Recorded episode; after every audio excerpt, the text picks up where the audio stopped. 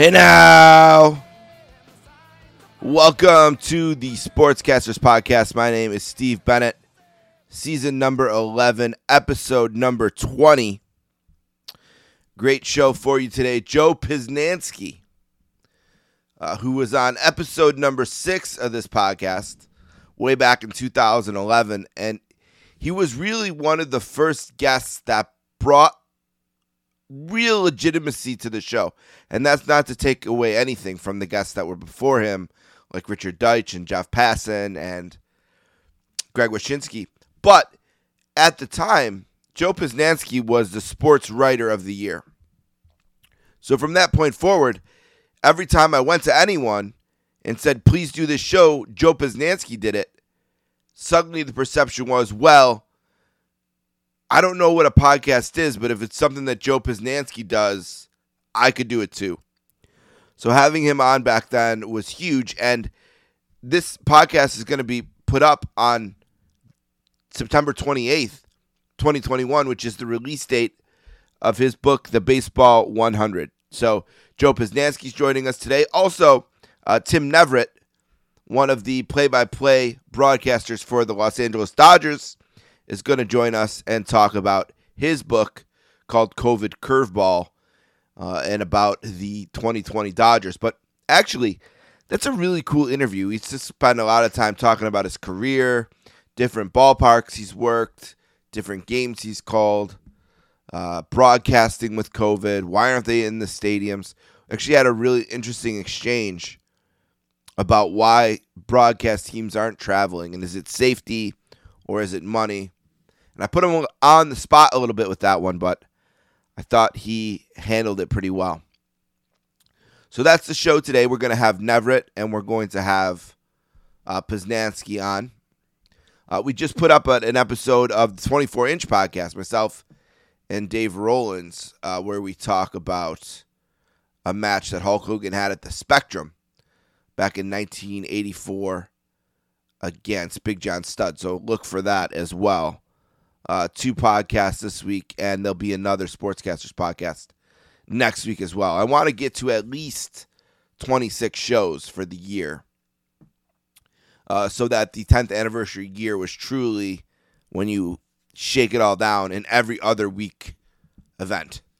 A bi weekly podcast, which I want this to be ultimately, is a bi weekly podcast, 26, 27 episodes a year.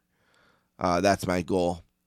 Uh, so there will be another episode next week. I've already recorded an interview with Rob Miech uh, for that episode. And Rob's a great guy. He's writing about sports gambling now. Uh, the first time he was on this podcast, it was a book that he wrote uh, about the Bryce Harper, the, the pre pro baseball career of Bryce Harper. A really cool book called The Last Natural. Um, but today, also besides the guests, we're going to have one last thing. I want to talk about the first Pearl Jam concert in three years that I went to, and some more thoughts on my time with my brother and uh, Dave Rollins as well in New Jersey, and John D'Amato, a couple guys, a couple friends from the internet that I got to meet in person, and a thought on one friend who who, wasn't there but should have been. Uh, also, we'll update the book club. I sent out a bunch of emails uh, this week trying to shake down the next group, the next batch of books. Uh, already have the Big East scheduled for the fall, which is a book about the Big East basketball in its heyday. Uh, but we need to add some more books, and I spent a lot of time sending out emails. And uh, to be honest, I haven't got much back yet, but we'll update that in the book club uh, space after the Posnanski interview. So that's the plan for today. Before we get to that, first things first, wanted to talk about the start of the Saints season a little bit. Uh, we've seen the good and the bad of Jameis Winston, um, but I'm really proud of the Saints team so far. Uh, they have, and look at nobody cares about your shit, right? Nobody in the league cares what you're going through because every team is going through something. But I'm proud of this team.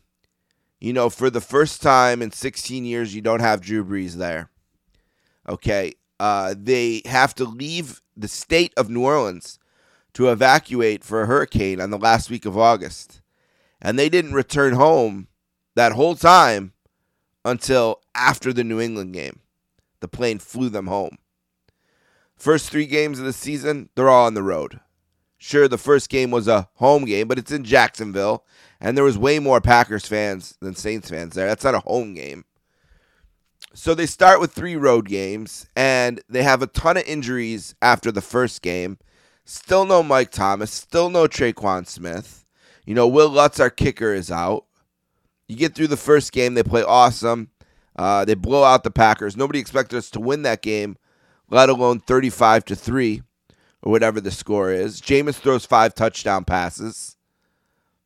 You know, great game. We see how great the team can be. Good defense. Jameis doesn't make any mistakes. He's slinging the ball into the end zone. And then the second week, I think everything caught up with them. They had eight coaches who missed the week with COVID. You know, Marshon Lattimore didn't play. C.J. Gardner Johnson didn't play. Marcus Davenport didn't play. You know, the uh, Kwon Alexander didn't play. These were guys who were huge contributors in week one. And I think everything caught up to them, and they just had a stinker of a game in Carolina. They didn't block. They didn't pass. They couldn't run. They couldn't do anything. Anything you could think of in football, they did poorly week two. Then week three, you go to New England a place they haven't won since I was a sophomore in high school back in 1995, and they played a great game. Uh, they played a really good game, especially on defense. And uh, Jameis, uh, again, didn't make any mistakes, and they followed the game plan. Now, this is an interesting thing with the Saints the last few years. Every time they win, I always hear about what they're not doing, right? Like with in Brees, it was always every time we'd win, oh, great, you're 8 and 1, but you haven't thrown the ball more than 30 yards down the field yet this year. You know, yeah, you're getting 400 yards of offense a game, but you're not throwing the ball down the field. Drew Brees isn't throwing it 50 yards. You know, and I ne- I could never understand why that was so important. And now this year, it's oh well, Jameis Winston's not throwing for enough yards. You know, sure he's got seven touchdown passes to two interceptions, and he's doing exactly what Sean Payton wants him to do, but it's not enough. And look, I know that in the NFL of 2021, 350 yards passing over three weeks, probably not going to be enough. All right, but there's a plan here in place. Sean Payton is bringing Jameis Winston along here. Okay, and also, there's no Michael Thomas and no Tre'Quan Smith there. Those are the two guys they counted on to be the number one and the number two receiver. Marquez Callaway's a, a magnificent talent, right? But he was an undrafted rookie a year ago. So they're bringing him along as fast as they can. Trautman and Johnson, the tight ends, essentially rookies, bringing them along as fast as they can. Handing the ball to Alvin Kamara 18 of the first 25 plays that's a winning strategy right now. And there will be a week where Jameis Winston throws the ball 50 times for 450 yards. There will be a week. It doesn't have to be now. And here's the good news they're 2 and 1. They get to play their home opener in the Superdome after a week in their own beds against the Giants. All right, it's a game, quite frankly, they should win. Go out and win it. And then the first quarter of the season, and I know there's 17 games now, but I'm still going to break it down in quarters anyway. Four quarters, there's five games in the last quarter. All right, that's the way I'm going to approach it. And if they can get through the first quarter without Drew Brees, with eight coaches having COVID, without having any time at home until the last week, with Michael Thomas and Tre'Quan Smith not there, you know, with Kwon Alexander and Marcus Davenport missing games, with no Will Lutz, guess what? I'm going to sign up for that and I'm going to be really optimistic about what the future of this 2021 22 Saints could hold. That's my wrap on the Saints. Uh, also, around the league, some other thoughts, some other things I've noticed. I cannot believe that the Kansas City Chiefs are in last place out of four. I know it's only three weeks of the season. They could easily, easily be 0 3 right now. Easily. Could have easily lost that game to the Browns. Uh, the Browns just apparently weren't ready to win it, and that's why they didn't. But they're behind Denver and Oakland, who are both undefeated. Uh, and also, they're behind uh, the fourth team in that division, who, for whatever reason, is escaping me right now. I know everyone's probably screaming it into their radios. Um, Chargers and the Chargers as well. Um, and look at they could win the rest of the games this year, and I don't think anyone would be shocked. Uh, but a little bit of adversity for them that they haven't faced in the regular season in a couple years. Uh, the Bills lost week one, and Josh Allen didn't play great week one or week two, uh, but that seems to be sorted out. Uh, he played awesome, and the team looked awesome against the Washington football team um, in uh, Rich Stadium last week. They'll be fine. They're going to win a lot of games this year. The Steelers don't look good. Had the great win against the Bills. Uh, since then, mm, nothing great there. So looks like Dallas is the best team in the NFC East. Uh, I feel safe to say that. Uh, looks like the Titans are going to win the South again in the AFC. Seems like they're the best team there. Houston and Jacksonville are terrible. Indy doesn't look great. Carson Wentz is injured and struggling already. What else has piqued my interest the first few weeks? Uh, what about the NFC? Tampa. You know, Tampa looks like they're going to be good again. The Rams look like the best team maybe in the league right now. Matthew Stafford certainly looks like he's found a home. Um, so I'm sure for him, a guy who's played a lot of years and not won a playoff game, and I think he's only played in one, a loss to the Saints in the Superdome where they really never competed in the game. I think the Saints scored over 50 points. I know Calvin Johnson had 200 yards receiving, um, but uh, the Saints won that game pretty easily. That was the game before the loss uh, to San Francisco, and San Francisco on the epic kind of back and forth in the last five minutes ended with the Vernon Davis touchdown. Looks like he's in the spot where he should be um, with McVay, and uh, they're looking pretty good. All right, here's what we're going to do one more time. We're going to take a break. We're going to come back with Joe Posnanski. Uh, then after that, we will have the book club update, and there's a lot to discuss there. Uh, then we're going to do an interview that I recorded yesterday with Tim Neverett. Uh, and then one last thing will be my trip to New Jersey and the first Pearl Jam show in three years, and some thoughts on spending a week with my brother. All right, that's the plan. Let's do it. We'll be right back with Joe Posnanski.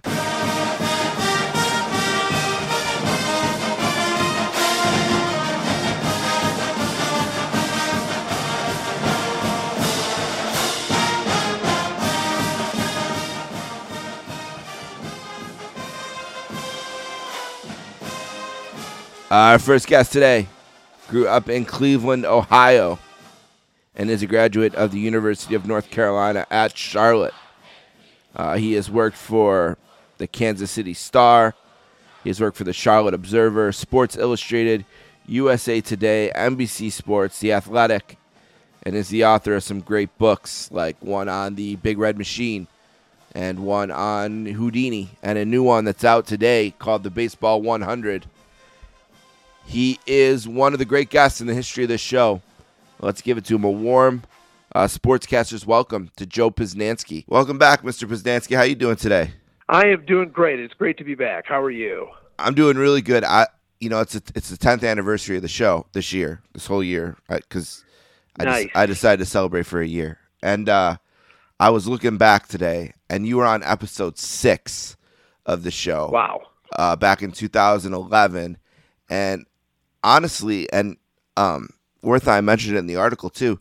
That was kind of the first big break for us. Like once we had you on, going back to people and saying you were on was so huge for us because one, you were sports writer of the year at, at the time. You had won the sports writer of the year award that year, and also just you know the, the back then there was still this kind of question of well, what is a podcast? And even people who didn't know, right. if I could tell them, well, Joe yeah. Was on it, they're like, well, if Joe would do it, what the hell? You know? so, oh, yeah. I look, it's, I'm thrilled that I was, uh, I was able to help. I'm thrilled for your success. It's uh, 10 years is a, an amazing accomplishment for sure. I appreciate that. And I'm holding the baseball 100 in my hand, which is also interesting to me because I feel like your books – have also been a huge part of the um, of the show, especially the Paterno book, just because we were so locked in with you back at that that time period, and it was just so interesting going through the ups and downs with you of that book. I can I can see it across the way on my shelf too, you know, and um, yeah. And you know, we had like talked to you right before you were about to move into state college for a year. You know, we talked to you about why you weren't going to and how things changed and the book and reading the book. It just we were just so much a part of that with you. Obviously, you don't even remember or realize that, but to us, it was one of those times, especially at the beginning, to me especially, where I just felt like on the journey with you in a way, you know. And there's a four or yeah, five books absolutely. like that. Yeah, there's four or five books like yeah, that. I mean, Yeah. That's right. Yeah, just I mean, it was. I mean, it's hard to believe it was ten years ago already, but Right. uh, but yeah, I mean, ten years, and I've written. So I guess this is my third book since then, or fourth book. I don't even. I can't even keep track of my own books. I think third book since then. Uh, so uh, so we have filled the time. I think. Yeah, so the secret of golf was after that, and the Houdini book, and now this. Yeah. Yeah, the Yep. ba- the baseball 100, uh, which I'll say right off the bat, my favorite thing about it and books like this is you can read a different essay at random anytime you want. You know, it just lends itself. You know, like I, sometimes I'll just think of a number, oh, 38, and then I'll just read number 38. Yeah. You know, Yeah. and I just friend- love that about it. Yeah, somebody somebody uh, told me, oh, in one of the media, one of the interviews I've already given for the book, uh, said this is the best bathroom book that's ever been written. You yeah, know, I wasn't going to say that part of it, but yeah, it's before I go in the bathroom that I pick out the number. What- what, whatever, whatever it takes to to get people to buy the book. But no, I mean that's that was part of the point was to try to give people a lot of different ways to read it. You certainly can read it from front to back. I, I hope that it, if you do it that way, you'll find out and and sort of get a sense of the history of baseball. That was my idea. Uh, but you're you can read your favorite teams, players. You can, you know, you have a favorite player yourself or a player you particularly don't like. You can just find them. You can choose a random number. I I, I really do hope that there there are a lot of different ways uh, for people to read this book because that was uh, certainly the way I wrote it. well, it sort of is born on the athletic in a way. Now, I remember back to see because I followed you all over. You've written for since we've been chatting. Sports Illustrated, Of the Earth, uh, NBC Sports, um, The Athletic. I'm sure I'm leaving one or two out, but and then your own personal blogs that you wrote. And I remember you used to just put up these. Re- you wrote them sort of at a time, once at a time, sort of out of order. You know, like it'd be number 41, and there'd be this long essay on your blog Right. about a player. And then when you went over to the Athletic, you started to do it on the Athletic. At what point did you say, okay, all these words, all this work, let's put it all together and make it a book? Uh, it's a it's a it's a really good question. Uh, you're right. You have followed me with this journey from the beginning. I I really had this idea for the baseball 100.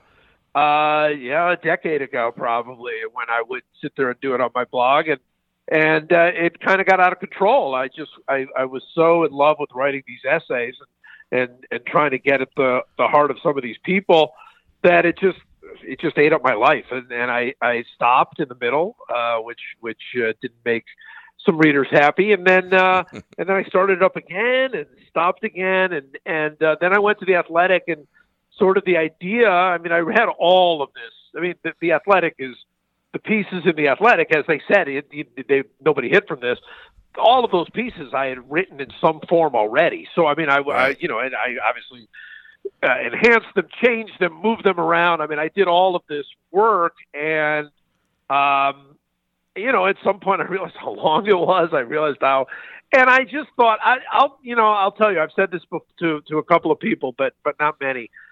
It was writing the Carlton Fisk essay that sort of gave me this sort of understanding of what I think that this thing could be. I, it's I think I don't even remember what number. I know he's in the 80s somewhere, and and I had written a bunch of these essays, and and I loved them. I mean, I loved doing it. It was very fun. I knew it was going to be extensive and long, and and I you know really really was getting great feedback. It was really nice, but the Carlton Fisk essay, essay was uh, it's about his father. It's about the, the relationship between Carlton Fisk and his father.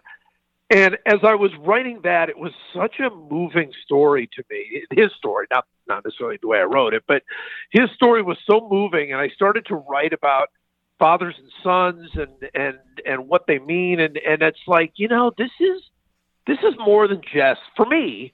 This is more than just counting down the greatest players ever. This is this is really why I love baseball. This is every one of these players represents a reason for why I love baseball and why so many of us love baseball and why its history is so great. And so so for me that was the idea. And and once that became the idea, I really did think it was a book. I mean that that's the way I wrote it, even even in live. And of course I had to rework a lot after it was done right. in order to turn it actually into a book. Um, which was a lot of fun and a lot of work. But but I did. That was the you know I had I had been kicking around. I had mentioned a few times through the years. You know, I don't do this as a book, and and I had a lot of people. I mean, I will tell you, I had a lot of people who basically told me to turn it into a book before I ever really even thought about it. And I got to say, um, one of those people uh, actually wrote the introduction to this book, and that's George Will. I actually received a bunch of emails from George Will. I don't know George Will. I mean, I know him now, but I didn't know George Will. I had never talked to him. I had never uh, exchanged an email with him or anything. And he just started writing these emails to me saying, "You've got to turn this into a book." And and it, you know, if you want my help, I'll help you, but you've got to make this into a book. And and there were a few people that did that. He was the most prominent of those, but there were a few people that did that and uh, and here we are. Uh, the book is coming out in a couple of days, and I'm in Kansas City to to launch my book tour, and uh, and life is good. And Carlton Fisk is number 80, uh, one behind Derek Jeter and one ahead of Ferguson Jenkins. There you go. There you That's go. a pretty good group right there. Yeah. Derek Jeter just went in the Hall of Fame, right? Just the most recent Hall of Famer. Sure did. Um, yep. I always thought it could be a book too. I had that thought. I'm being honest about that uh, had that thought. And, you know, one thing I kind of like about the book is that the countdown itself seems somewhat secondary to me. You know, like yeah. I lose track of the track of the fact, and maybe it's because at times I've read it out of order, at times I've read it in order, but I kind of lose track of the idea that okay, we're building towards Willie Mays at number one here. You know, I, there's right. a similar book, a friend of yours, Sepinwall, and um, uh, who was Sepinwall with on TV? The book was it? Was it Feinberg? Oh, Matt. Matt. Okay, yeah. So it was Matt. Yeah. Yeah, you're right about that. So they they kind of did a similar book where with TV, um, where it's a countdown of, of, yeah. I can see it across the way. Absolutely great book. In that one, for whatever reason, I'm more into the competitiveness and the rankings of it, where maybe because it's a hundred baseball players out of however many we've ever had, and every baseball player in the book is so great um, it's almost like just being in the book and being in the club is more the accomplishment than being number one or number two. At least for me as a reader, I was more interested in, oh, sweet, like my favorite player in the book is Greg Maddux. Like, oh, Greg Maddux is in the book. I was never all that concerned with where he was in the book for whatever reason. I'm I'm really glad you feel that way. I honestly because that's how I feel. I, I mean, I you know obviously I I am going on plenty of talk radio shows and arguing about the rankings because that's fun and that's baseball and and you can't do a ranking book without uh, expecting that. But right. but that's exactly how I feel. I and, you know and I did some things as I'm sure you noticed uh, in the book to sort of show that because there are players who are ranked. Uh, not so much by how great they were, but they're sort of connected to a number. There are quite a few players, bunch of players in there who who have a very special number in their career, whether it's their uniform number or a number of an accomplishment that they had or something like that, and that's the ranking. So so you know, and, I mean, Tom Seaver's number forty one in this book, and and that's you know that was Tom Seaver's number, and and yep. a larger than life number. You know, not just not just a number that people didn't remember or think about, but but a number that that really represented him. To me, he had to be number forty one in the book. So so yeah, that's that's exactly what I thought. I mean, look, that's it's so funny because of the way I did it. Uh, you know, at first was you know uh, an essay every day, as you all know, in the Athletic. That was sort of the first version of this. Yep. And because of that, when people see Ichiro at number 100 or see Tony Gwynn at number 95, their first instinct is to be insulted because they're like, how could there be 94 better players than Tony Gwynn? And they don't they don't have any contacts because there's no you know it's gonna it's gonna be three months before we're gonna get to number one, and and so they're furious, you know, and they're like, oh, this is ridiculous, you know, and they get really mad, and and and that's and you're just like, I get it, of course I get it. I, Tony Gwynn is was a joy, one of my favorite people and players in the history of the game, in my view. Um, but being one of the hundred greatest players is pretty good, you know. Yeah. I mean, I mean that's that's what's so so. Uh, so I'm really glad you see it that way because that's exactly how I see it. Yeah, and the other thing I like about it too is like this is the, the book itself is a little bit of a Hall of Fame in a way, you know, in the sense that you're presenting the top 100 in the same way that if you went to the Hall of Fame, there's the top 100, and obviously they're both governed Right. by different rules and all that. But I also appreciated the fact that you know people like Curt Schilling and uh, Barry Bonds and Roger Clemens and other people who have been shunned by the one for whatever the reasons of the voters are present here. That that you know their place in baseball history, what, what may it be flawed, um, is still present and maybe talked about in the pages of their particular essay. But I don't know, like it would be such a weird book if Barry Bonds wasn't there. You know what I mean? Right, right. Uh, so I well, and and and yeah, no, it was never going to happen for Yeah. this kind of book. I mean, you know, i my my feeling about the Hall of Fame, and this is, you know, I've I've written about this many times. I'm sure you've seen that. I've talked about it. You know, my feeling is that the greatest players should be in the Baseball Hall of Fame, and that there should be Agreed. some context Yep. to their careers. I mean, you know, the, if, if Pete Rose should be in the Hall of Fame, and and somewhere on his plaque it should talk about him being banned forever because of because of gambling and and and so on and so on and so on. Uh, the Hall of Fame doesn't do it that way, and uh, you know I get it. And in some ways, you know, the idea of the Hall of Fame is a privilege. You can't you you can't really put context uh, on these things. These guys don't deserve to be in it, etc. Well, this was my Hall of Fame in that way. I can I can put Barry Bonds where I put him, but the whole article is about context. The whole article is telling you about the good and the bad of Barry Bonds. And same thing with Pete Rose, and same thing with Ty Cobb, and same thing with Roger Clemens, and same thing with Curt Schilling. It's that was my idea is really to just be able to turn this in as a as a Hall of Fame that you know you say, well, this person, how could you rank this person as high? Well, because that person was a great player. But now here you go, you can read about that person and and and hopefully uh, get to understand them a little bit, and know them a little bit, and understand what their impact on the game was. And that was that's what I was hoping to do. Yeah, and I, I just really appreciate that about it. Oh, and I forgot to mention too, we were talking about the numbers. I really appreciated, like I said, Maddux, my favorite player in the book, and I really appreciated him being number thirty-one because he was number thirty-one. And when I was right. when I was a freshman in high school, I made the varsity hockey team. I was like one of the first freshmen to make the team in my school's history, and but I was also the last person to pick my number. So all my traditional hockey numbers were were exhausted. So I went with uh, Maddux's thirty-one.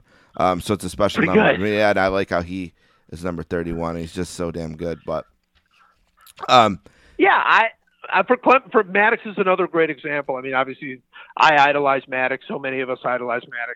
If you were a kid who idolized Maddux, you wanted number thirty-one. Yep. on your little league team, right? I mean, that's that's why to me ranking him number 27 or 34 or 21 or or 39 yeah i could do i could have done it. I mean look i had an actual list that broke these things down statistically. I had an order and i could have gone exactly by that order.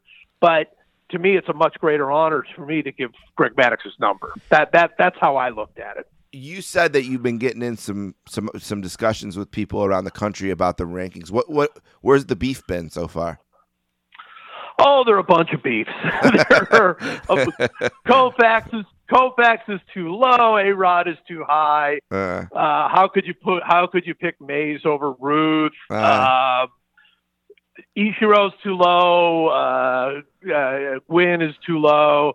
Um Blyleven's too high. That, that- I've heard a bunch. They're I've missing the and, point. And of course, yeah, they're missing the point. well, a little bit, I I- think. but I but but I will say in their in their behalf, it was all fun. Right. It was all fun. Nobody Yeah, was yeah, like, yeah, yeah. nobody was yeah everybody's like hey let's argue about this that's what's so great about Right. it i hope it's like let's argue it's really fun to argue about uh, about this kind of thing. And that's so baseball too. You know what I mean to do that. Right.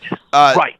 Do you feel like Mays is number one over Ruth? Is it is it is it a little bit like, hey, I rank 99, but I'm gonna this is my guy here, so I'm gonna get him at one. I felt like a lot of time in that reading that essay, I felt like it was a little bit personal to you in a way that you just Well, really wanted that guy. It is. Yeah, and that's It- okay. he's is. worthy. I- I- you know, he's worthy for sure. Well, I, I love, yeah. I love Willie Mays, but I, but I, you know, I love the story of Babe Ruth. I love. I mean, obviously, I didn't see Babe Ruth, but I didn't see Willie Mays play. Right. Uh, but, but I love. Uh, I just when it came to number one, look, there's no wrong answer and there's no right answer.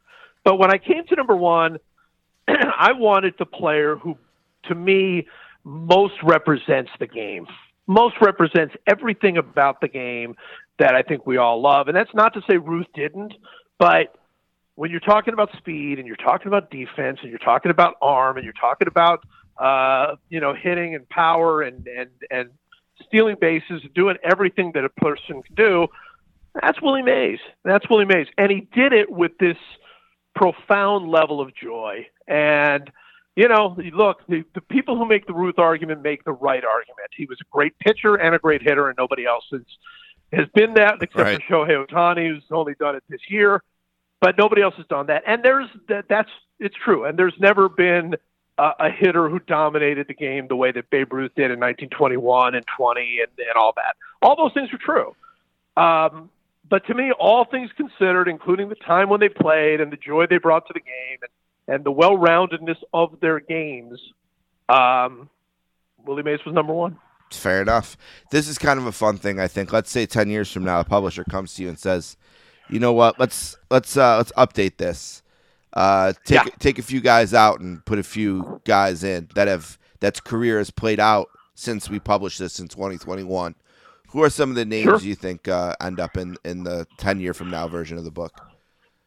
Great question. There are a few that, that just missed this book, this this uh, list, who I think very well could be there. I mean, I there's a version of this 100 that has Zack Greinke in it, and I think at the end of the day, Zack Greinke will be one of the 100 greatest players ever. Certainly 100, the Uh, greatest character. I, mean, he's a character in himself. and yeah, Yeah. exactly. And Yeah. you know, and, and that'll be a fun that'll be a fun essay to write. I bet. Uh, I I think Joey Votto uh, very well could be one of the 100 greatest players ever. Uh, that Joey Votto himself has told me he is one of the 100 greatest players All ever. right, so, I like that. so, so I'm going to go with that. Um, you know, there are a few guys you, you can look at the catchers and and and see Yadi Molina and and uh, and uh, Buster Posey. Posey, you yeah. know, maybe Yeah. certainly you could certainly make an argument, uh, p- particularly for Posey, maybe.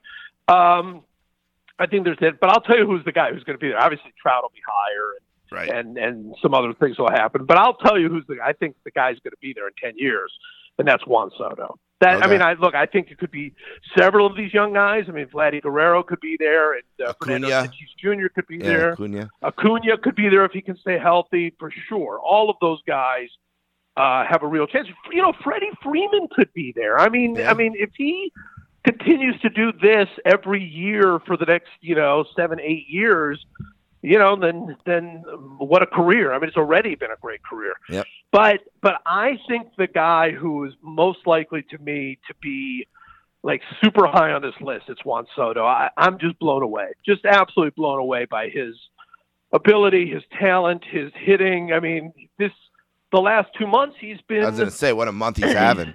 Everyone left him. oh my god! Everyone left him alone, and look at what he's done since that happened. You know, since they traded Yeah, I mean, yeah, I know, Yeah. I know. I mean, you know, with nobody else in the lineup, yeah. I mean, he is having a Bar- a Barry Bonds at his peak month in September. I mean, he's Yep. hitting 480 and slugging 860 or something. I mean, it's it's absolutely ridiculous, and he's 22 years old. So, uh, I mean. You, you, you hear the sky is the limit on a lot of people, and that's not necessarily true for most of them, but there is no limit that I can see for Juan Soto. So I'm very excited about watching him for the next few years. yeah, he's a really scary player. I remember when the trade deadline happened, there was a meme going around that picture of Will Smith at the end of Fresh Prince of Bel Air, where he's like just in the living Yeah. room and everything else is gone. And they're saying, you know, that's Right. Soto. And since then, I mean, he's just been the best player in the National League, right? I mean, so Oh, hats absolutely. off, hats off to him. Absolutely. Yeah, hats off to him for an unbelievable run. Uh, Joe Posnanski's with us. Like I said, it was episode six where he debuted way, way, way, way back, and that must have been February, uh, March at the latest of 2011. His book today that we're talking about is the Baseball 100, and it goes on sale on uh, September 28th, uh, which is Tuesday, I assume. Uh, That's right. Yeah, Tuesday. Um, so by the time, probably by the time you hear this, it's either a day or two from being out, or it's out. Um, and it's uh, it's fantastic. It's the hundred uh, players that started at the Athletic. And by the way, Joe, you must have been uh, a, a, little bit of calling some copyright infringement. That those guys they took it to football, huh? Those Athletic guys.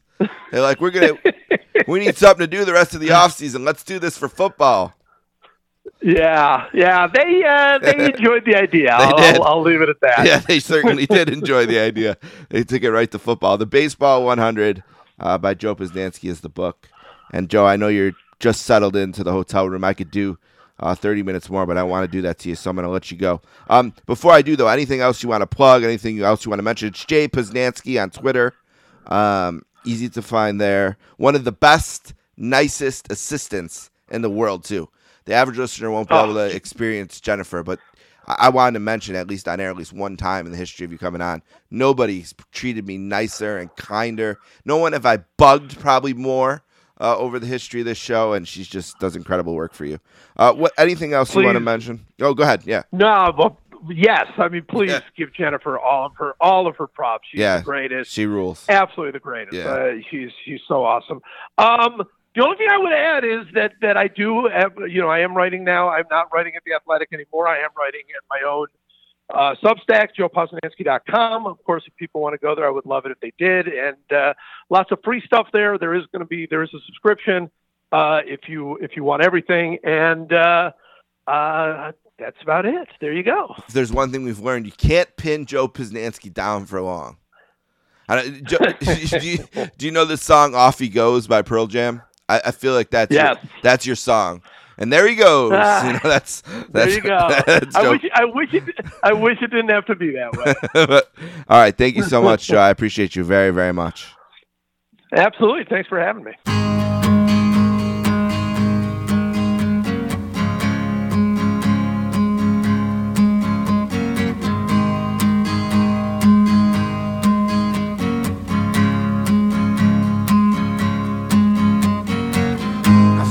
Tall, could have used a few pounds.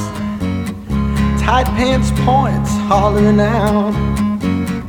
She was a black-haired beauty with big dark eyes, and points all her own, sitting way up high.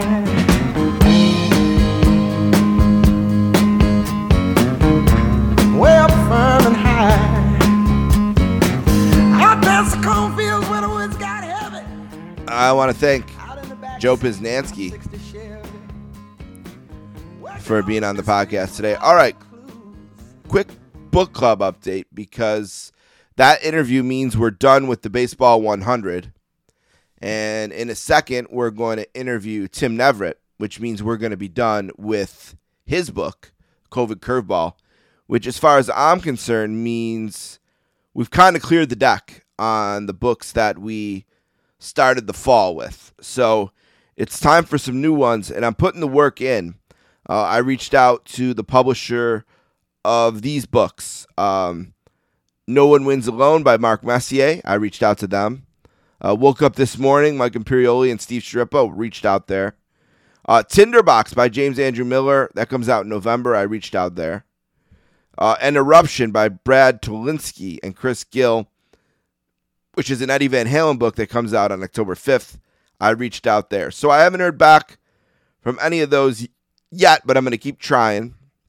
And like I mentioned earlier, we do have The Big East uh, by Dana O'Neill, which comes out November 9th. And I'm really looking forward to that one. I love uh, the Big East basketball. I love that period. Uh, and there's some really good books coming out in 2022 I'm looking forward to. Uh, Coach K by Ian O'Connor, Rickey Henderson book by Howard Bryant. Uh, Mike Florio has a book coming out called Playmakers. Never had Florio on. Could be a good chance to do that. And Jeff Pearlman's working on a Bo Jackson book. So if Jeff Pearlman still comes on this podcast, uh, we'll have him for that. But I'm going to still work. And if there's any books out there that you know of uh, that you think would be a good fit for the book club, email me, thesportscasters at gmail.com, or hit me up on Twitter and let me know what you think would be a good fit for the book club. All right, with that said, let's take a break and we will be right back with a Tim Neverett.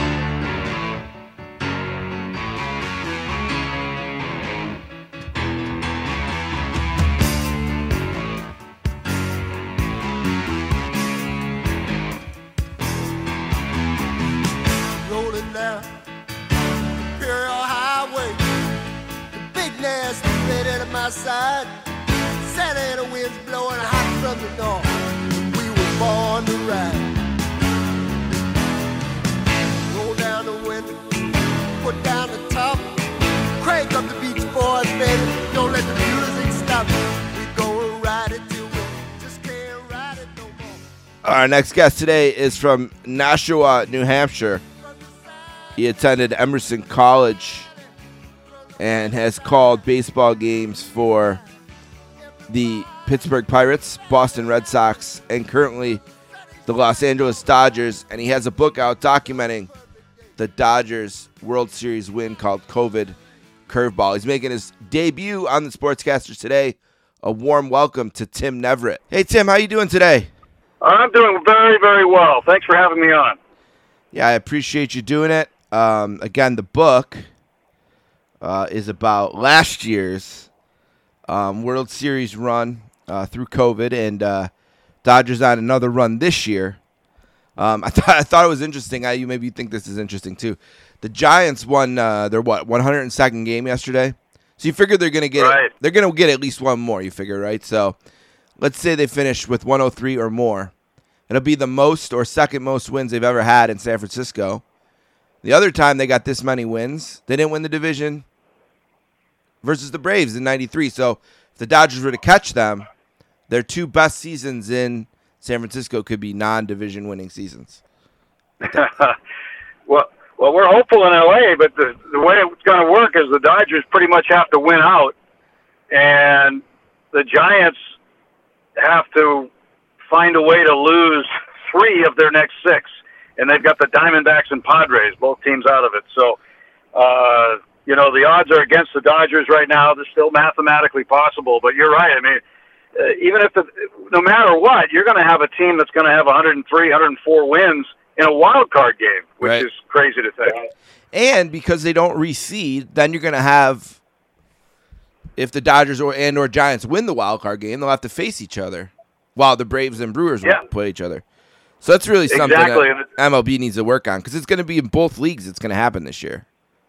It is, and you know, I guarantee you they'll be talking about this while they work on the collective bargaining agreement. I know Major League Baseball wants to expand the playoffs, but um, I, I do think that it needs to be a little more equitable in terms of, you know, if you have two teams with 104, 105 wins, um, then, you know, why is one team subject to a one-game playoff?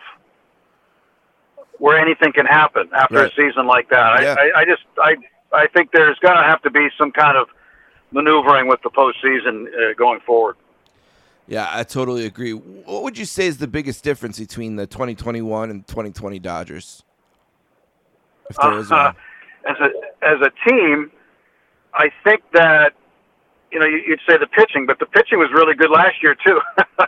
so, Yep. uh, but I you know you you have two players like Trea Turner and Max Muncy, uh, and I've never seen a trade where you might get a Cy Young winner and a batting title you know winner With in the Scherzer. same trade. I just I've never seen anything like that. But that's been I think the biggest difference is getting Scherzer and then Trea Turner and what he's able to do offensively uh, has been remarkable for this team. Yeah, we mentioned the Giants, and it's wild that they it looks like they're going to actually hold the Dodgers off because it feels like all of baseball was just kind of waiting for the day this season that the Giants would, the Dodgers would creep ahead of them and then kind of pull away, and it just never happened. Do you think that the Giants are the biggest challenge for the Dodgers in the National League um, in terms of getting to the World, getting back to the World Series, or do you think, for whatever reason, matchup wise, the Braves or the Brewers or even the Phillies could be more challenging for them going forward? Well, right now it's got to be the Giants. The Giants won the season series. The Giants have more wins than the Dodgers. Uh, they've never played each other in the postseason, if you can believe it, in the history of Yeah, the two wild. franchises. That's wild. Going back to New York, Yeah. when they shared a town, they still never played against each other. So uh, that's the weirdest thing. But um, more than likely destined to play each other one way or another in the division series this year. That's going to be, you know, must see TV, I guess. But um, yeah, I think if if they get past the Giants, uh, you know, Milwaukee then would pose the next biggest threat because of their pitching. But I, I think after that, I think the Dodgers are a better team than the teams in the East. Now the Braves did push them to the limit last year, but that was with Acuna, um, and uh, you know some other things that have went wrong for the Braves this year. I mean, the Braves have really had one of those everything that could go wrong will go wrong years, and that amplifies why when you have a team like the Dodgers three to one, you got to find a way to close that out because you just never know when you. I mean, when you're going to get that close. You know, getting one game away from a World Series is really hard to do in baseball. It really is. And when you have a team down three to one, you gotta you gotta end it. You Yeah, gotta find a to. way, and they You did. You know, the Dodgers came back. The Dodgers fought. The Dodgers they outpitched them. They outhit them. They outplayed them, and and they earned it. So it was really one of those things where you said, "Wow, what a great regular season for a short regular season." And then you know they they swept the Brewers in the wild card. They swept the Padres in the division series. And then they get to the National League Championship Series. They're down three to one in, a, in an unfamiliar position, but then they just stepped on the gas and blew right past the Braves and got themselves back to the World Series. Yeah, and the Braves made some mistakes too, especially running running the bases. Uh, you know, just did some stuff, kind of showing their inexperience in that in the face of trying to win that fourth game, where the Dodgers certainly battle tested. You know what I mean? At that point, uh, having been really through it all in the playoffs in the last decade, um, and and that kind of showed maybe in the last three games there. But you know, the Braves just it'll be interesting to see when they can get to that point again. Uh, just a missed opportunity for them for sure. Yeah, it certainly was a missed opportunity because you know you're one win away from going to the World Series, and who knows if you win it or not. The Rays were good too, but you're one win away, and forever that team, those players on that team, like some of those guys never get that close again. They'll look back on that series, and and it's gonna, you know, it'll bother them. It'll bother them personally when they're finished playing. I mean, players have, you know, long memories, and that's something that those guys will never forget. You don't know if the Braves are going to get that close again. Uh, at least this group of them, maybe they will. They've got some really good players, but uh, again, you get that close and you can't close the door. That says something about not only your club, but it says something about the team that came all the way back to beat you. Yeah, I mean the Braves have had some postseason nightmares against the Dodgers in the last handful of years. I mean, I think Craig Kimbrel is still waiting in the uh, visitors' bullpen with the hands on his hips and the ball in his glove uh, to come into that game uh, against the Dodgers a few years ago before the home run uh, when he wasn't brought in, uh, which is something I know Braves fans it still sort of haunts them. Uh, the thought of Kimbrel just standing there and waiting and saying, "Bring me into this game, please." I think it was Jose Uribe maybe that hit the home run um, if I have that remember correctly. But we kind of jumped ahead in the story, but let's go back. Uh, so 2020 obviously starts. Um, you know the, the the the book is split, split into the three parts: the preseason, um, the the post, the season itself, and then the postseason. And the preseason is such an interesting story because we didn't really know for sure if we'd even have baseball, you know, or not last year. And then when baseball started, I remember and I don't know if you remember this as well. That first week or two was really, really. It felt like if there was maybe one or two more outbreaks, they might have backed out completely. At least it felt that way. It felt like the season was teetering. Uh, what do you remember most, kind of about the thoughts before the season? Would we have it? Would we not? And then that that first couple weeks and the kind of grindiness. I think it was the Nationals or the Cardinals or maybe the teams that really had the, the early problems. Yeah, I, I think the the prevailing attitude was that we hope we play the season, and Yeah. at that point we didn't know. You know, even though they we had plans to reconvene for summer camp, which was the second version of spring training, but we still didn't know. You know, there was an intake process for players and staff and whatnot, and you know you had to get into the testing protocols and all these things, and still you didn't know. And then when the outbreaks began with the Marlins, and it got bad, and then it went to the Cardinals and got really bad. That I think was a time when people were less confident that we even finished the season, and who knows how close we were to seeing Major League Baseball pull the plug. My guess is that they certainly didn't want to. They wanted to protect the business interests of not only the uh, the teams but the league itself, especially with all that TV money that was going to be coming to them for the postseason. So they did what they had to do to keep everybody as healthy as possible. But there were certainly times where many people around a lot of ball clubs doubted whether or not we'd be able to continue, uh, or whether you know whether they have to shut it down and we just pick it up again in 2021. But I'm glad they didn't. I'm glad that we were able to fight through it. I'm glad the team stayed healthy, like the Dodgers. Uh, and you know the Dodgers stayed healthy up until Game Six of the World Series, and then after that, uh, after the World Series was over, then they had a bunch of cases. So, oh, right, uh, with Trea Turner you know, or with uh, Justin Turner and in that. Right? Yeah, but yeah. Justin, he was he was asymptomatic. You know, his sure. test came back positive, but he he was more surprised than anybody because he didn't feel like he had any symptoms at all. And you know, he still doesn't know you know where he got it and whether it was a false positive or not. He, he's still not 100% sure, but um, that's what happened in Game Six. And the, you know, the, the most 2020 thing. I, I'm pretty sure I wrote this in the book too. Most 2020 thing about the 2020 season was the fact that a guy with a positive COVID test stayed in a game longer than a pitcher in Blake Snell, who was dominating the Dodgers and was left or was lifted from the game ridiculous. due to analytics. Yeah, ridiculous. Yeah. I mean, he, he, and then six pitches after Snell's out, the Dodgers have the lead in the World Series in hand. Six pitches later. Wild. I we'll get there in a second. I, I did want to ask you. I've been excited to talk to you about this.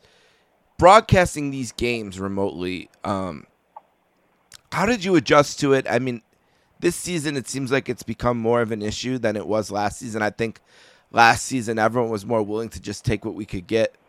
You know, now this season I feel like with vaccines and with um, uh, the country opening up more, there seems to be more frustration. I know we had the the the incident with John Sterling who called the home run off the highlight, and they kind of expressed expressed their frustration. You know how he had just looked away, he looks back, it looks the same. How does he know? You know this kind of thing. But what about calling these games remotely and, and kind of your progression within it. And I should probably have researched and known this, but are you still calling road games remotely at this point with the Dodgers? I know every team is different. Yes, we are. The okay. Dodgers are not traveling the, the announcers at all, and, uh, and that's the plan for playoffs uh, as well, or yes, yeah, yeah, we'll not travel in the postseason at all this year. Um, in fact, we just finished doing our last remote broadcast. I did the telecast on Sunday afternoon with the Arizona Diamondbacks, and after the game, I was like, yes, the next six games I got there in front of me. Right. You know, there's actual baseball to be seen in front of me. I'm tired. You know, it's it's not an easy way to do it. I mean, playing a game in Arizona the other day, I didn't know till the fourth inning that the roof was open. If sure. you're at the game, it's yeah. kind of a big deal because the ball carries differently. It's part of the story. Right. But I couldn't tell because of the camera shots I had until I got a shot somewhere in the fourth inning and I noticed that one of the back panels was was open now. Where during the early part of the day, I noticed it was all closed up, but at some point when I looked away, they opened the roof and they opened the back panels, and they were playing the game that way. If I was there, I would have known that. But because I wasn't there, I didn't know. They, they've been playing every game indoors until it was, this was the Saturday game of a three-game series, and that's just one example. I mean, I'm doing a radio series uh, with with the Marlins they're in Miami. We're at Dodger Stadium. Five times during the game, we lost our video feed. How oh, are we supposed goodness. to call it off a blank screen, right? So, and th- these are little things. Uh, with what John Sterling did, I did the same thing on a, a recent road trip. Not, not I didn't call a home run, but I called something that was on tape, right? That was being put to air. They were showing somebody on deck, and I looked away at one of the other monitors to try to look at something in the bullpen, I looked back and I see somebody swinging a bat on deck. So I'm like, so and so's on deck. And the producer gets in my ear.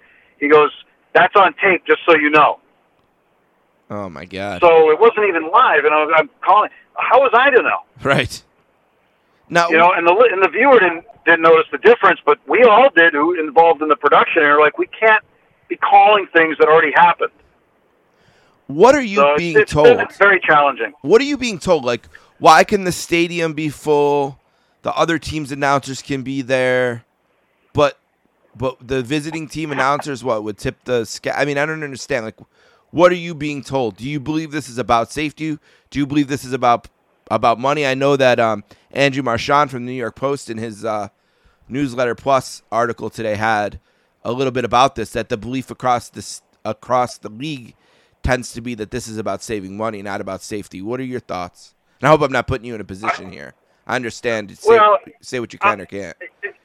Yeah, I mean, I, I think it's about both. I know in our situation we have some older announcers that have, um, you know, they, they might have some underlying health situations, and they don't want to risk being exposed. And quite honestly, our youngest announcer uh, just contracted COVID and has and is in quarantine right now as we speak. So um, it, it, it's a it's a safety issue, and you know I don't have any playoff assignments, but uh, the last several years they send me home in the postseason because I don't have anything. You know I don't have any assignments for the playoffs because our crew shrinks so much due to national TV. So the, the Dodgers want me to stay this year in case somebody gets sick. So I'm literally going to stay around LA, and if someone gets sick, then I get called in. So I'm there as an insurance policy. So I mean, it, it's more of a safety issue, I think, with the Dodgers situation. But you I are calling other- games at home, right? Yes, yes. So I guess We're I don't understand. Fifty thousand people in the stadium. I guess I don't understand the just- difference. Yeah, I, you know, somebody might have to explain that to me too. But uh, Okay. that's all I know. All right, fair enough. It's it's yeah. you know I'm just glad. I don't think about it because I'm glad that I'm there at a full stadium and I can see the game in front of me and watch the game the way that I would normally watch it, so I don't miss half of what I would normally look for. Right. Well, I, I thank you for your for your honesty there. I hope I didn't put you in a spot you didn't want to be in. But uh, look, I hope I hope it continues to improve for everyone. Um, let's go back to last season. I know personally, as a neutral observer, it's been a while since I felt as good about someone getting a ring as I did about Clay, Clay, Clayton Kershaw uh, finally getting one for the Dodgers and having a big moment in that World Series too and sort of erasing some of the unfair, in my opinion, criticisms that have followed him around the last few years. What about Kershaw and finally getting that ring? Yeah, I think everybody was happy for him. I think everybody's thoughts went to him first because of the unfair criticism. When you pitch in the postseason, everything's magnified 10, 20, 100 fold. So in the regular season, if you give up a home run or you give up a hit here or hit there, it happens. And people just say, hey, this is okay. It happens. You're going to lose a game here and there. When it happens in the postseason, oh my God, you're a choker, you're this, you're that. They're going to call you all kinds of names because it's so magnified. But for Clayton, I was so excited for him, and I think everybody was that he finally got the victory. And you know, there's so many people too that want to say, "Oh, I was it's a short season. It was a Mickey Mouse season." No, no, no, not at all. I mean, for those of us who who went through it, it was harder Yeah. to go through that season last year than it than it has been any 162 game season I've ever been through. Yeah, every game's Because like of the three. way- every game's like three last ev- year. Yeah. Exactly. Yeah. Exactly. So every game was like three. The way you had to live your life, because keep in mind, you know, I think people think professional athletes and people who are around them, we're just like robots, right? We just show up at night on their TV or Sure. radio, and, Yeah. and and you know, we don't we don't have a life outside of that, right? But no, the way that you had to live was really restricted. So you know, like for me, it was where I was living, the ballpark, the grocery store, the pharmacy. That was it. Those are the only four places I was allowed to go. And the players, the same thing. We're really restricted in what we could do in our movements. So, um, in the in the constant testing and the uh, the adherence to protocols, it was just very very difficult, um, a, a a big time adjustment for everybody, and adjusting to a lot of things. So it was a hard couple of months Yeah. It was harder than any couple of months I've, I've ever had in baseball. So people want to put an asterisk on it, uh, I think they're wrong, and I think that um, you know they they don't understand from the perspective that we had. And, and in the book, I'm trying to give people some of that perspective. You know, giving them some stories, telling them how different it was, how odd it was, how how uh, strange it was, and why that season was special, and why that season was crazy and different from any other we've ever had. Yeah, and the book is kind of written like a journal almost, where you go through the. Um, it's almost written by you know, like in front of me, just happen to have July thirtieth, twenty twenty. Game seven is up. You know, you you already have three COVID tests at this point, and what did the season start? Maybe two weeks before this, or a month before this, whatever. You know, um, and and you give an insight into how the testing went, what you had to go through. So you really get a nice behind the scenes kind of look at the mechanics of what everyone needed to do to pull the season off. You know, that's why I say it, it feels like every game was three because it was just such a grind from the beginning of the day to the end of the day. And athletes and people involved in athletics are so routine based, and it was so difficult to, to, to use the routine you've used your whole life because there's this whole other element kind of there for you. You know, did you have trouble with your routine and kind of getting comfortable? Did it take you a while to feel normal last year? Yeah, I don't think you ever felt normal. Yeah, you know because normal the, probably the, the wrong word. Yeah, normal is the wrong word. Yeah, yeah, yeah. But, but like you, you had this constant feeling every day you woke up. You're like wondering, all right, who's got it today, right? and and you you follow the news and you follow what's going on, and it's constantly hanging over everybody's head. You know, businesses are shut down, restaurants are shut down. Um, it was just a different way of. I mean, you know, it was kind of a depression you had to live in, and and work in. And what we were doing, yeah, we were working. Yeah, we were going to baseball games when they were home. We get to watch them with a game in front of us. You know, so we were lucky. We were the lucky ones, right? And we realized that. But we were doing something to provide a necessary distraction, entertainment, and a necessary distraction during one of our country's toughest times ever when people were looking for something other than talking about COVID 19 and talking about testing and talking about this and talking about that and masks and, you know, the political stuff Absolutely. and all the other things, right? Yeah. So the base, you know, at night you could get a break from all that on radio or television and turn on a baseball game. And yeah, there was piped in crowd noise and there were fake fans. But it was still between the foul lines, it was a baseball game, and we were trying to announce it and bring it to you as normally as possible uh, during that time and, and provide that necessary distraction and try to at least get on the path to helping the country at least mentally heal one way or another. Yeah, and the book does a really good job, I think, of documenting kind of your journey through it too. Like August, I wrote this down in my notes. August fourteenth, your fifth test, it's negative again, but you got the results later. So then you're stewing and worrying why why I haven't got I got him yet. Is something wrong? Is there more to it this time? You know, and those are the kinds of things you guys had to live through last year that was something that we wouldn't think about, just like you said, just watching the ball game at night. Right, because if you can't, if you get a positive test, now you're out for two weeks, and you've let your entire organization down because they need us. Right. They need us to be there, and so you know you're out for at least two weeks. And, and what do you do? It's a two month season. You want to miss two weeks, and, and then they have to all adjust. And it's a and it's a you know it's a trickle down effect in a negative way. So you really had to be careful about who you were around, how you conducted your business on a daily basis, and it was yeah, it hovered over you all day from the moment you woke up till the time you went to bed. I want to throw one out there, see what you think of it. You know, for for for a few years, maybe the last three years of his career, uh, I had the um, on the MLB app. You can you can purchase for a small amount, maybe like twenty bucks, the radio broadcast of every team for the season. And I love listening yep. to baseball on the radio. You know, I'm I'm a Braves fan mostly because I grew up in Buffalo, where they were the only team I could watch every day for the first you know 15 years of my life. Uh, you know, I get to at least be a part of a season every day thanks to TBS with them. Um, but one thing I took advantage of in having the app was listening to Vince Scully falling asleep on the East Coast at night. I just put that in my headphones, put his voice in my ear, listen to his stories, and kind of fall asleep to Vin every night. And he's been retired for a few years, but I can't not talk to a Dodgers broadcaster and someone I know who has the appreciation just for the craft and the love for for just calling baseball games. What it means to you to be a guy calling Dodgers games, just like Vin did all those years. It's got to mean something for anyone who loves the business, who loves sports media.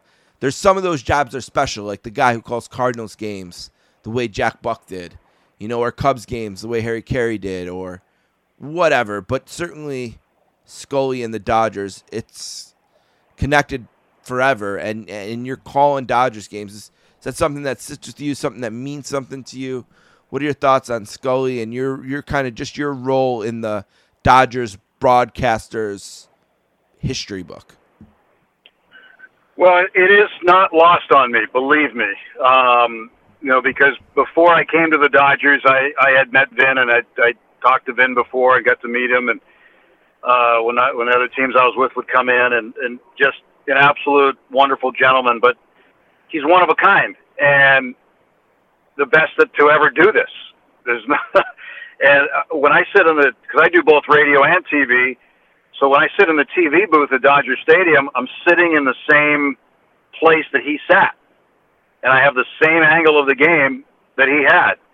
I'm sure they've changed the actual chair at some point in time, but I'm sitting in a chair, sitting in a chair in the same viewpoint that he had for all those years. Oh yeah. In the same ballpark. Yeah. And it's not lost on me, believe me, and I know. And you can't be Vin, right? You can't you can't approach the game and say, "Well, what would he do?" No, one of a kind. You know, you have to be your yeah. you have to be yourself and call the game the way you, you, you do, and, and involve your analysts. And I've got really good analysts. You know, I've got uh, Orel Hershiser and I have Nomar Garciaparra, right? So I've got some two pretty good guys, right, to draw from on TV. On radio, another great one, and Rick Monday. Uh, you know, so I'm lucky to work with those guys. But just you know, being in the shadow of Vin Scully, it can be overwhelming at times if you let it. Um, you know, uh, to be honest with you, I'd say it was like three weeks ago. Vin actually called me out of the blue. I, I mean, but wow. to have that as a to have that happen and to have, um, uh, you know, he wanted to talk about the book. Actually, that's what he wanted to talk about. But um, but like, you know, to have somebody like that around and to and to understand the history of that ball club and to be even a tiny tiny part of it to me is so gratifying professionally. It's it's it really goes beyond words. Yeah, to be honest with you. I'm a sports media nerd, so something like that is just amazing to me. you'll get a, you'll appreciate this at the very beginning of the pandemic. Uh, my wife and I were watching the Tiger King or whatever it was called, like so many people did at the beginning. And I looked out on my oh, phone. Yeah, yeah I, I, looked out on my phone and it's ringing, and Scotty Bowman was calling me. And I said, you know, I can't, I can't wait you know, to tell the, the absurdity of this story to my grandkids someday. It's like, yeah, we were watching the Tiger King, and I had to pause it because the greatest hockey coach of all time called me to set up an interview. But yeah, I just thought of that. I thought of that story when you, you said that Vin had called you, which is amazing. Um, yeah, it, it, it's a good. That's a good show. It was. It was worth pausing for Scotty Bowman, though. I think. yeah, it was. Uh, the, you know, one thing I thought about with your career which is something I love. Again, maybe kind of a nerdy thing, but you've worked for the Pirates, the Red Sox, and the Dodgers. And I think of those three three teams, I think of the ballparks. I mean, PNC Park might be one of the most beautiful beautiful places to be in the entire country. I mean, to sit, you know, on the third base line and to look out into the city there, it's uh, unbelievable. When that place is packed, it's unbelievable, uh, like it was for their playoff runs. Um, the Red Sox, obviously, with Fenway Park, one of the greatest uh, most iconic stadiums, and Dodger Stadium as well, an iconic stadium. What about these stadiums you've been lucky enough to work in? It's amazing. Yeah, yeah, I've been lucky, and you know, franchises that have been around forever too, which is good. I mean, it's I've been I've been fortunate in that regard, and I I really, you know, with Pittsburgh at at that time, I I was really torn. I didn't want to leave. You know, I had that was my option. I could have stayed there, or I could have gone to Boston. Boston wanted me to come there and do radio, and um, you know, my family's from there. My parents were not doing very well health wise, and they they kind of needed me, I think, at that time. So uh, I was able to go be with my parents and still do Major League Baseball, but um, which I thought was the right thing to do. But at the same time, I really had a hard time leaving Pittsburgh. I, you know, they, people might say, "Well, why they they don't win all the time?" I'm like, that's not the point. You know, it's a it's one of the old legendary franchises that I hope can come back and be competitive again.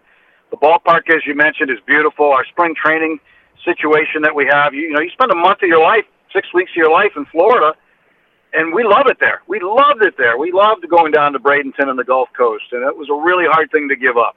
The way the Pirates are in terms of working for them, um, you know, being a club employee, it, it was just wonderful, absolutely wonderful. One one of the best experiences I've had in, in my life, and and I really didn't want to give it up, but I just felt the pull to go home and be with family that, that was stronger. And with the Red Sox, you don't work for the team; you work for the flagship station, which turned out was not a good thing. And then I, I wanted to go back and work for a team, and the Dodgers offered me a job, and uh, I get to do both TV and radio and work for the team. So it's perfect. And you could tell people what an amazing place PNC Park was in 2013 and 14 during those playoff games, right? I mean, people. Oh my gosh! Yeah, yeah. October 1st, 2013 they were hanging literally from the Roberto Clemente Bridge. Yes. I've never seen a I've never seen that stadium like it. It was actually shaking at points. It was wonderful when they beat Cincinnati in the wild card game. Uh-huh. When Russell Martin Russell Martin hits a home run off of uh, Johnny Cueto. Cueto drops the ball. He's standing on the hill. He drops the ball. The fans are chanting Cueto, Cueto. I mean, it was the, the decibels were deafening and he drops the ball. It rolls down the slope of the mound. Now you got 40,000 people because the fire marshal went home. The stadium only holds 30 plus. Uh, but there was over 40,000 people around, jammed in there, around there, and they're all laughing. And it's the loudest laugh you've ever heard in your life. Cueto picks up the ball, throws the next pitch at Martin. Martin hits it into the left field bleachers. Ball game. Wow. And it Nuts. was it was just incredible. One of the most incredible atmospheres I have ever been a part of at, at any event, indoors or out. Yeah, and one of the cool things about that stadium too is there's a lot of standing room, which you don't really think about. Yeah. And I was standing there just a couple weeks ago. I went to a game there, and I was standing in the outfield standing room on the kind of the lower the lower deck, I guess, the not the upper deck, but the other the one, um, you know, above the lower deck there. And I was just looking at it, right. thinking like, wow, I wonder what it must be like trying to stand here, thirty people deep you know what I mean? It's just an unbelievable scene there. It's too bad oh, they. And the, and that, okay, go ahead. The rotunda too. Yeah, yeah, like oh yeah. The, the, the yep. rotunda in left field. People line up around that too, and they lined. They were lined up several deep, all the way up and around the rotunda as well, which was really wild to see. Amazing. Yeah, you've had you've called some, or, uh, you know, being a part of some big, uh, some really cool games. Do you have a Charlie Steiner story at all? Anything about being on the team with Charlie? Uh, not you know not really. It's funny because you know Charlie does only so many games, so I I do the balance. Right. And then I'll do I'll do the balance on TV, which gives me a really big schedule. So we we kind of have that. So I'm I'm constantly working an opposite schedule of Charlie. I mean, I'll I'll see him occasionally, but like uh, you know, the thing about last year, where he did the games from his house uh, right. in Brentwood in yeah. L.A where they had him set up there. I mean, he didn't want he didn't even want to come to the ballpark, even though there was nobody there. So they set him up in his house, and um, you know, it, was a real technical, uh, technical wizardry, I guess, because on a lot of nights, he and Rick Monday met when Monday did the games from the stadium, so they weren't even in the same place together. They were seeing the same thing at almost the same time but they were able to figure out some timing. Yeah. And, and that worked out well, but um, you know, well, it worked out well enough, I'll say. Yeah, like but, Doc Emrick. You know, Doc Emrick calling the Stanley Cup it, Finals from his basement, trying to pair up with yeah, a, a game as fast as hockey. I tip my hat to all you guys. It's amazing what you've pulled off. It's really underrated how how well you guys have done this. We don't we don't have a choice because yeah. you know you're not going to go in there and, and and not do a good job. You have to do the absolute very best you can you know, just like the players when they play, they have to they have to give it 100% all the time. Same with us. You know, we can't mail in a game, especially when it's on TV. Like we we're calling a game off a TV screen. I mean, you are ultra aware of, and you're looking for everything. And there are things you'd look for during a game that you can't see. So you're you're at the mercy of a director who you don't know in a road city. And uh, you know, we've had situations where there'd be like a a check swing, appeal by a catcher, and the, the technical director is late hitting the button. So when they go down to get a reaction shot of the umpire to give the you know the the swing or no swing sign, uh, you can't see it, so right. you don't know. Yep. and and so like I've had this happen to me a number of times recently where they'll go down on a check swing. It might have been a check swing. I don't know, but I'm not going to say uh, I can't see. I'm not going to make excuses. I just don't say anything. And when I see the count change on the screen, I just give the count. So you know, the, the worst thing that we can do is make excuses uh, and just harp on the fact that we're not there. Mentioning the fact that we're not in the building is, I think it's okay, but I don't think we have to harp on it. It is what it is. We're doing the best we can under these strange circumstances. Well, the book is called COVID Curveball, an inside view of the 2020 Los Angeles Dodgers World Championship season. Of course, their first one of those since 1988 and the uh, the famous series against the A's. It's written by Tim Neverett, who's been nice enough to give us a lot of his time today, and I really appreciate that. And of course, you can uh, you can find Tim uh, on Twitter if you like, uh, and to do so, you just follow him at his name, Tim N E V E R E T T. Uh, of course, he's doing play by play with the Dodgers, as he's done with the Pirates and the Red Sox, as we've talked about today. All right, one last thing. I'll get you here out of here on this. I always think about uh, this Al Michaels quote from an interview in Playboy because you know I'm one of those guys, Tim, who read Playboy for the articles. You know what I mean? And there was a tw- oh, I'm sure of yeah, it. I, I would have no other. I would have no other thought other than that. Yep. And they did these incredible interviews, really. Sometimes, uh, and when they did one with Al Michaels, and he had a quote in there where he said, as a broadcaster, he's just always feels like he's he's chasing the perfect game. You know, a game where he never makes a mistake, like you know he calls a pitch a ball and it was really a strike, or you know he says the guy was out of bounds but he's in bounds. Whatever those little things that come up and he just correct them, no big deal, through a game. But he feels like he's motivated by the chase for the perfect game. I'm sure you can relate to this. What are your thoughts about the Al quote and uh, kind of how you view that quote through the eye of your own career? Yeah, I think he's 100% right. I can't not I can't even tell you the number of times I'd be in my car on the way out of the stadium, and I'm kind of decompressing about the game and thinking, I should have said this that way, or right. I flubbed up this number, or uh, you know, you you it's the one or two or three or four things that sometimes you can think about that you're you're not perfect on, or you missed or I wish I'd have said this. Like you know, even yesterday, um, you know, I had one that I I said I wish I jumped on something just five seconds earlier and you are. You're you're you're always looking for the perfect game. And the perfect game is not only how you perform and get all the facts and figures right. It's about the game itself. So if you can combine that with an unbelievable game that has some huge moments in it, that makes it a perfect game, in my opinion. Because if you're calling up an extra innings home run or a walk off home run or or uh, you know a guy striking, a guy coming in from the bullpen, punching out two or three with the bases loaded, nobody out or something. Start, uh, you know, big moments like that in the game. You want to react to those in a perfect way to relay the excitement and the importance of the moment to the listener or the viewer. And I really believe that we as broadcasters, are, and that Al Michaels is exactly right.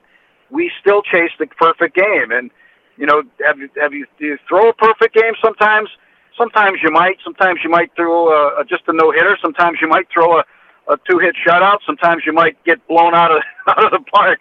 But um, you know the game dictates. I think a lot of what you do. But really, we are all every time we do it, we're chasing that perfect game. I, I totally agree with them.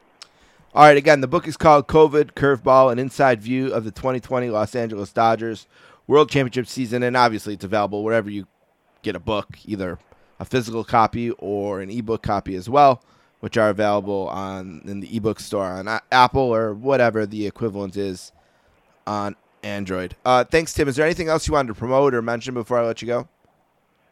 Yeah, just the only thing about the books. Uh, again, Amazon is there's the audio book. It's on Audible.com, but you know Amazon's kind of one-stop shopping for everything. Uh, but for people that are looking for a signed copy, because we can't, we still can't have that many book signings.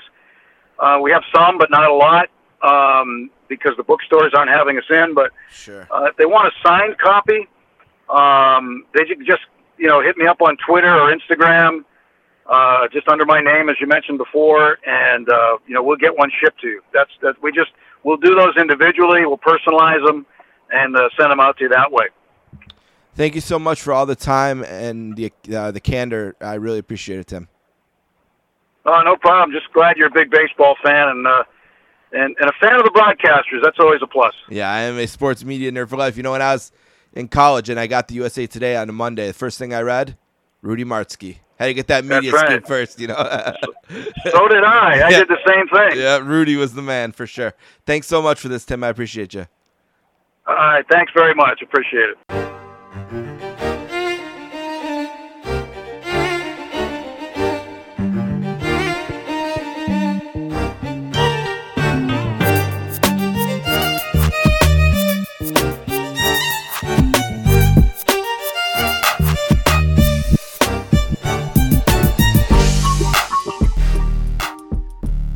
I want to thank Tim Neverett and Joe Posnanski for being on the podcast today. Don't forget, you can find this episode and all episodes of the Sportscasters on our SoundCloud page. It's soundcloud.com slash sports dash casters. You can feel free to email us, the sportscasters at gmail.com. And you can find me on Twitter. I'm at sports underscore casters there. Don't forget, you can find all of the episodes of this podcast, not only on our SoundCloud, but also on Apple Podcasts, on Spotify, Downcast, whatever pod catcher catches your pods, we should be there. And if for some reason we're not, please let me know, and I will make sure to fix that problem.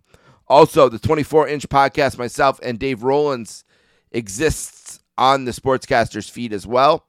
Uh, you can follow that podcast at 24 inch podcast on Twitter or on Instagram at 24 underscore inch underscore podcast. Or you can ask to join our Facebook group by simply searching 24 inch podcast uh, under groups, and we will invite you to join over there. Uh, our latest episode of the 24 inch podcast, Dave and I look back to a special night in the Spectrum, October 13th, 1984, Hulk Hogan versus Big John Studd in the main event. Uh, shout out to some of our friends. Greetings from Allentown, uh, my favorite podcast in wrestling history featuring one human. Uh, and that human's Peter Winson. You can find him at GF Allentown Pod on Twitter. Uh, and he also does a Greetings from Allentown branded podcast called Greetings from Allentown Live uh, with his friend Keithy. Uh, that most recent episode is WWF Superstars August 17th, 1991. Uh, and they also did an episode remembering the brilliant Norm MacDonald, uh, uh, looking back at the film Dirty Work uh, with not only Norm, but also the great Artie Lange. Uh, who him outliving Norm is one of the great upsets of the 24, uh, 21st century. Uh, make sure you check out my friend Adrian Dater. He's on Twitter at a Dater there. ColoradoHockeyNow.com is his website. Hockey season's getting going. I think he has a special um, right now, 20 ish bucks for the whole year. If he doesn't have a special, just tell him that I said there's a special, and I'm sure he will hook you up. Place to Be Nation, check them out. Uh, I'm going to be hosting uh, the next Place to Be Nation flagship show uh, with Justin and Scott. Um, so look for that at the uh, the end of October. I think October 19th, uh, we're recording and posting on uh, Lois's birthday, my mother Lois, October 19th. All right, one last thing for me today, and uh, I had a special week, a really special week. I was able to uh, wake up at about five in the morning, six in the morning, something like that, uh, a week ago Wednesday. I left the house on Wednesday, flew out to New Jersey. Uh, my brother Anthony picked me up at uh, the Newark airport. Uh, and it started about a week. I left the following Tuesday. Uh, six days of just being together um, and being able to spend some really good time with my brother, um, which I haven't been able to do a lot of since he started this job in New Jersey. Uh, but it was really an unbelievable trip. First of all, just to be able to uh, kind of exist with him in his world for a week, you know, and see what he does. He coaches hockey players and lives with them at a private residence in New Jersey. He's their coach at a private rink that's on the property, and then also the coach of their travel hockey team. So he's got a lot going on. It's it's really a busy job, uh, and he's a busy guy. But it was just fun being a part of the world Um, uh, being able to meet the people he works with, like Rob Hutton uh, and uh, and uh, Josh, um, who I got to meet, who runs the property, uh, was really good to me. I didn't get to meet Larry, his boss, but just for him to open up his home to me, I like that was really great, and I had a great time just spending time with Anthony. That was one. Two was we got to go to the first Pearl Jam concert in three years. Uh, it was in Asbury Park, New Jersey, something called the Sea Hear Now Festival. Uh, and I'm not a big festival guy. I don't like festivals are a young man's game. You know, usually if you're doing the festival the way it's meant to be consumed, you're there all day and it's a lot of standing and listening and walking, and it's just not for me. Uh, and of course, when you go to a festival, it's not a Pearl Jam headline show in the sense that you don't get three hours and 30 songs. You, you kind of get two hours and 20 songs if you're lucky. Uh, and that's what we got. But you know, when, you know, here's the thing this was the first show in three years, and they're only playing four festival shows this year. Uh, so, like in 2007, when I went to Lollapalooza to see them, it was go see that or don't see them in 2007.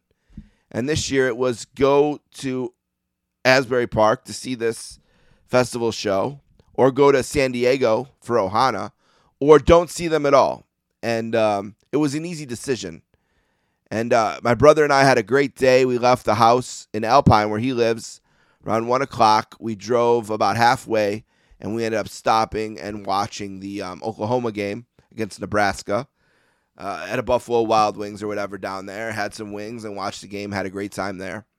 Then we finished out the drive to Asbury Park, found somewhere to park, and we hit the boardwalk and uh, we stopped at a restaurant there and we sat down, had some drinks, we people watched, killed some time. Uh, and then finally, we walked down the rest of the way down the boardwalk to the festival, got our tickets, uh, did our COVID check, which was honestly very, very laxed. Um, Anthony and I both have a vaccine, so we were legit. But if we weren't legit, we could have got in. I mean, it was very, very laxed uh, if she even blinked at my phone with my Excelsior pass, that was a lot. Um, and she didn't scan it or anything like that. So I don't know. But I wasn't worried about that anyway. I'm vaccinated. I felt safe. Anthony's vaccinated. He felt safe. So we went in. It was a long walk on the beach uh, to get to the stage. And um, honestly, we walked onto the beach for the first time about 15 minutes before Pearl Jam started. Um, so for us, this was a Pearl Jam and Pearl Jam only mission. Uh, and here's the thing that I'll say, kind of to be honest and frank with everyone. Anytime it's my first Pearl Jam show since my last Pearl Jam show, I kind of reflect on what's happened in between. You know, and my last Pearl Jam show was September 4th, excuse me, September 2nd, 2018. And anyone who listens to this show uh, knows that I went through a lot in 2019. And of course, as a country, we went through a lot in 2020. Um, so it's been a struggle to get back to another Pearl Jam concert since the last one. And as I was anticipating them taking the stage just minutes before, I was kind of reflecting on that and then the first song uh, was the first single off the new album Gigaton called Dance of the Clairvoyants. And I thought back to the first time I heard Dance of the Clairvoyants when they debuted it on Pearl Jam Radio on Sirius. And I was in the hospital for one of the three surgeries I had in 289 days. And I remember getting out of my bed and dragging my IV pole and my wiring and everything that was stuck in me and my phone into the bathroom and going to the bathroom and listening to the debut of the new Pearl Jam song, Dance of the Clairvoyants. And I was thinking about that and thinking about everything I had been through. And I was standing next to my brother and I was looking up at my band and I kind of lost it for a minute, just for a minute. I just kind of covered my face and had some tears and just really took time to appreciate the accomplishment of just being there. Because for me, it was a, a big accomplishment. Uh, and it was a good show. It was good to see them again. It was it was 20 songs, like I said, so it was short for them.